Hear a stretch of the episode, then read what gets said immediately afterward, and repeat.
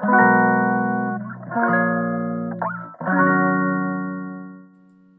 くだけで文字タンクアップジャパソンです。この配信では1日10分間程度であなたの文字タンクアップにつながる情報を配信しております。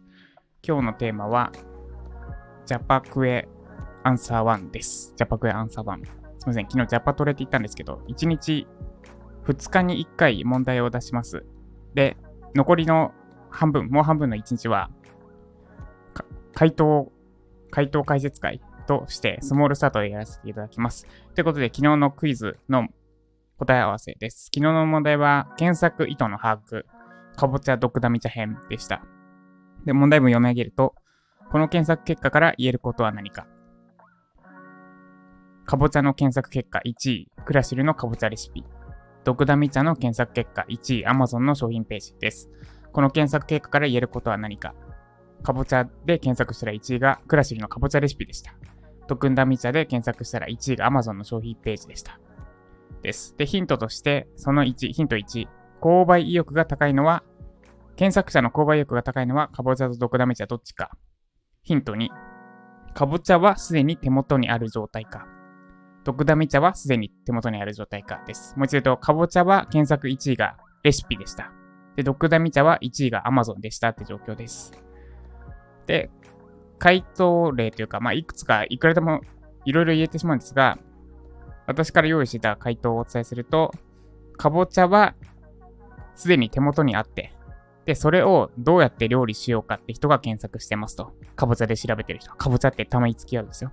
で調べてる人。で一方で、毒ザミ茶については、今手元になくて、買いたがっている人たちが検索しているってことです。で、ここから言えることは、まあ、二つかな。二つあって、その1、ブログ記事、いわゆる SEO 記事以外からであっても検索意図というのは把握できますってことです。今お伝えしたの、かぼちゃドクダミ茶、かぼちゃのレシピのサイト、ドクダミ茶の Amazon の商品ページのサイト、どっちも別に SEO 記事ではないです。で、場合によってはというか、講座によっては、講師によっては、SEO 記事以外は無視していいですって教えてる講座もあるんですが、それはめちゃくちゃもったいないです。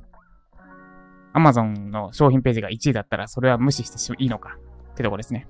で、Amazon の商品ページが例えば1位だった場合、特段ミザの場合、今まさに Amazon 商品ページが1位になってますが、その場合は Amazon から買う人が多いってことです。特段ミザで検索した後。で、それを Google が行動、行動結果、行動データとして蓄積して、あ、特段ミ茶で検索してる人は Amazon で買う人が多い。つまり、あ、Amazon の商品ページを求めてる人が多い。というと、ちょっと言い方違うかな。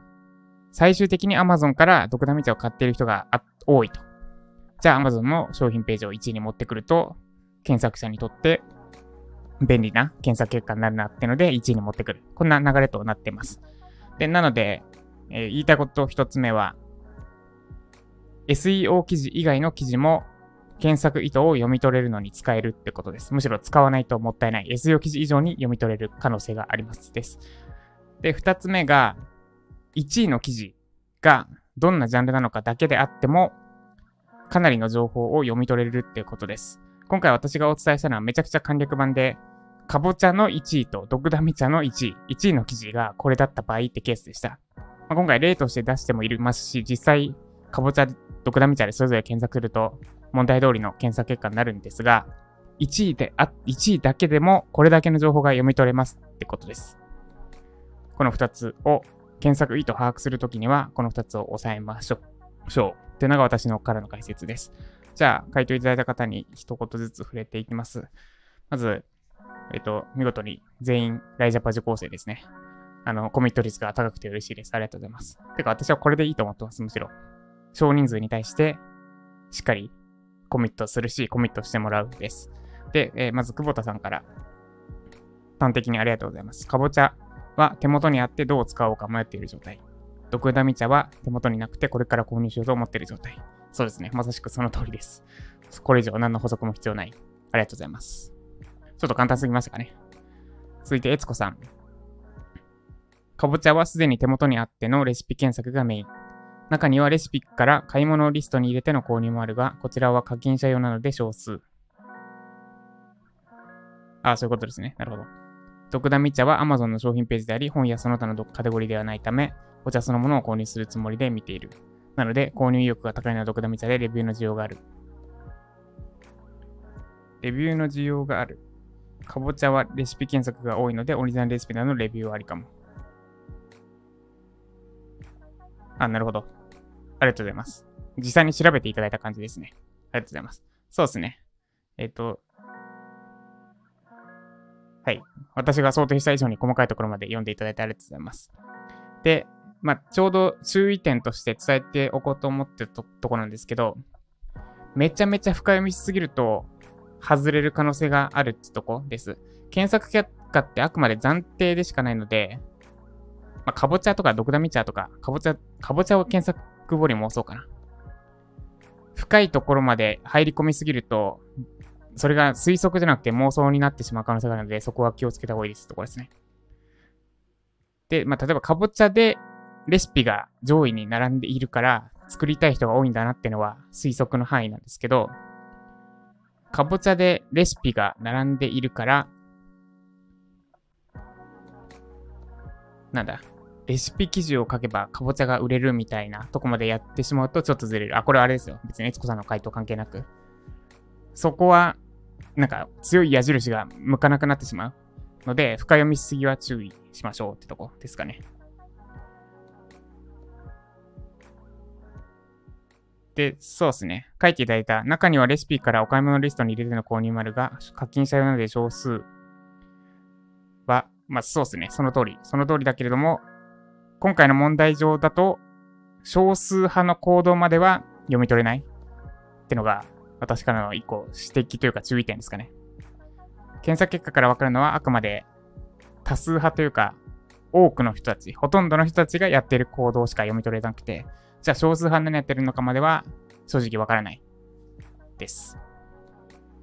で、ハムカツさん。購買意欲があるのはドクダミ茶です。あ、でも、エツコさんあれですよ。めっちゃ細かいとこ分析できてて、めっちゃいいと感じました。まだライジャパこれから実行するところですもんね。そこでどんどん吸収していってもらえればと思います。ありがとうございます。で、続いてハムカツさん。購買意欲があるのはドクダミ茶です。ドクダミ茶が手元にないから、EC サイトで購入を考えているんだと思います。もしその手元にあれば、かぼちゃのように、ドクダミ茶の美味しい入れ方などが1位になるはずです。そうですね。まさしくその通りです。で今回、ドクダミ茶ってしたんですが、なんか他の、こう、なんかあるかな。コーヒーとかにすると多分また別の結果になるはず。コーヒーだと、ウィキペディアが1位になりますね。これはどう読み取ればいいんだろう。ちょっと難しすぎるのでやめときますけど。で、2位が楽天、3位がスタバか。コーヒーも買う、買いたい人多いんだな。ただ、ウィキペディアが1位ってのが、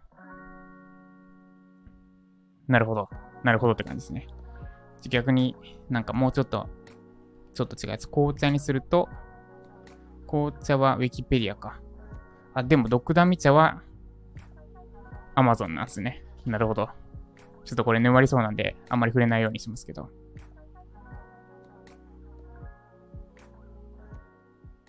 うんうん。で、紅茶については、5位に紅茶の種類が入ってますね。で、コーヒーについては、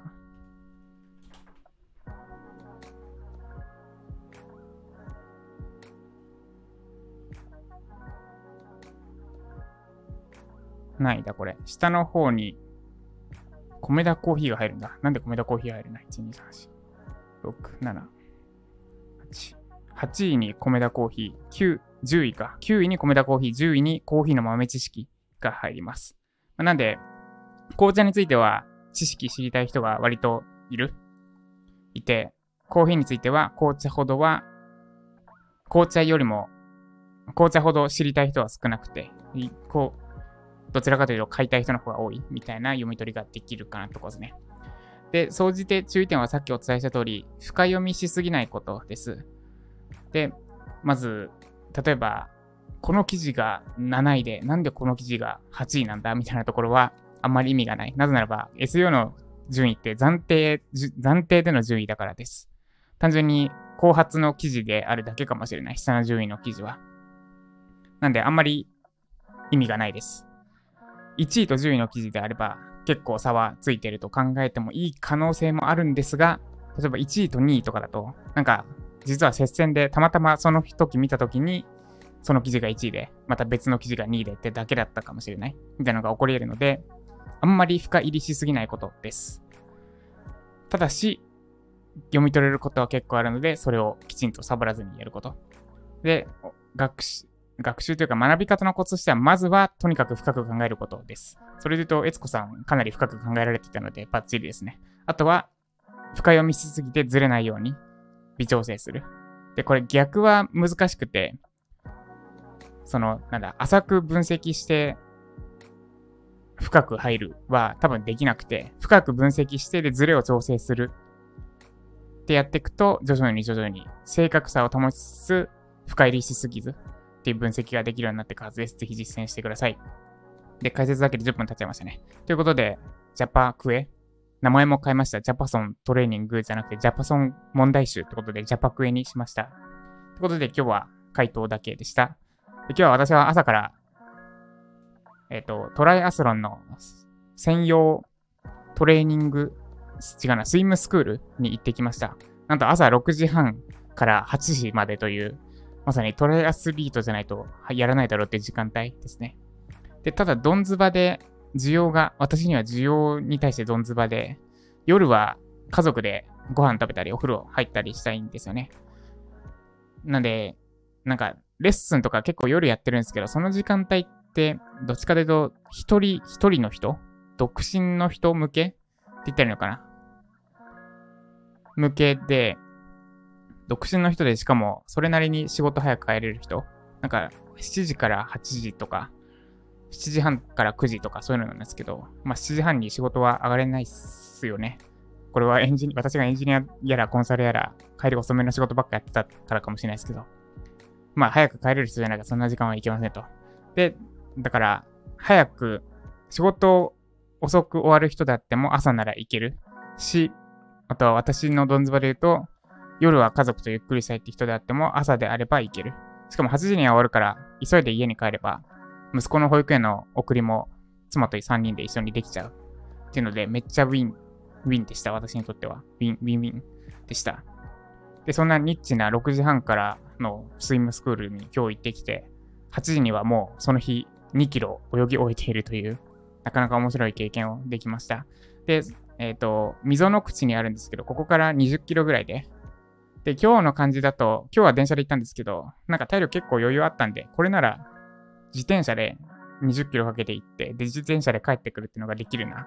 そうすると、8時に終わって、20キロってだいたい1時間ぐらいかな。多分信号もあると。なんで、1時間もかかんないから。なんで、9時に家に帰ってくる頃には、もう2キロ泳いで、40キロチャリで走ってるっていう、ほぼトライアスロンしてる状態になれる。それを週1でやってたら相当仕上がるので、こいつはありだなって思ってます。はい。そんないや、トライアスロンは本当に違う自分になっていけるかった感じがしていて、すごく楽しいです。ということで今日も頑張っていきましょう。明日また別の問題を出しますので、なんか何系導入文のに関して出してほしいとのリクエストがあれば、これまたコメント欄で受け付けておりますので、よろしくお願いします。ということで以上、ジャパソンでした。